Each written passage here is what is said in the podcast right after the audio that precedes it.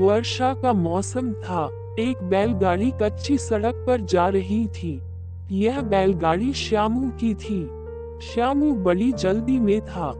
हल्की हल्की वर्षा हो रही थी। श्यामू वर्षा के तेज होने से पहले घर पहुंचना चाहता था। बैलगाड़ी में अनाज के बोरे रखे हुए थे। बोझ काफी था इसलिए बैल भी ज्यादा तेज नहीं दौड़ पा रहे थे। अचानक बैलगाड़ी एक ओर झुकी और रुक गई। श्यामू बोला, हे भगवान, ये कौन सी नई मुसीबत आ गई। अब उसने उतर कर देखा। गाड़ी का एक पहिया गीली मिट्टी में धंस गया था। सड़क पर एक गड्ढा था जो बारिश के कारण और बड़ा हो गया था। आसपास की मिट्टी मुलायम होकर कीचड़ जैसी हो गई थी और उसी में पहिया फंस गया था। श्यामू ने बैलों को खींचा और खींचा, फिर पूरी ताकत से खींचा। बैलों ने भी पूरा जोर लगाया लेकिन गाड़ी बाहर नहीं निकल पाई। श्यामू को बहुत गुस्सा आया। उसने बैलों को पीटना शुरू कर दिया। इतने बड़े दो बैल इस गाड़ी को बाहर नहीं निकाल पा रहे हैं। यह बात उसे बेहद बुरी लग रही थी।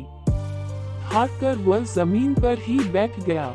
उसने ईश्वर से कहा, हे ईश्वर, अब आप ही कोई चमत्कार कर दो जिससे कि यह गाड़ी बाहर आ जाए। मैं 11 रुपया प्रसाद चढ़ाऊंगा। तभी उसे एक आवाज सुनाई दी, श्यामू, ये तू क्या कर रहा है? अरे, बैलों को पीटना छोड़ और अपने दिमाग का इस्तेमाल कर। गाड़ी में से थोड़ा बोझ कम कर, फिर थोड़े पत्थर लाकर इस गड्ढे को भर, तब बैलों को खींच।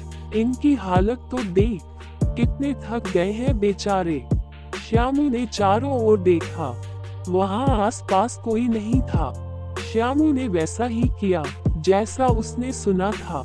पत्थरों से गड्ढा थोड़ा भर गया और कुछ बोरे उतारने से गाड़ी हल्की हो गई।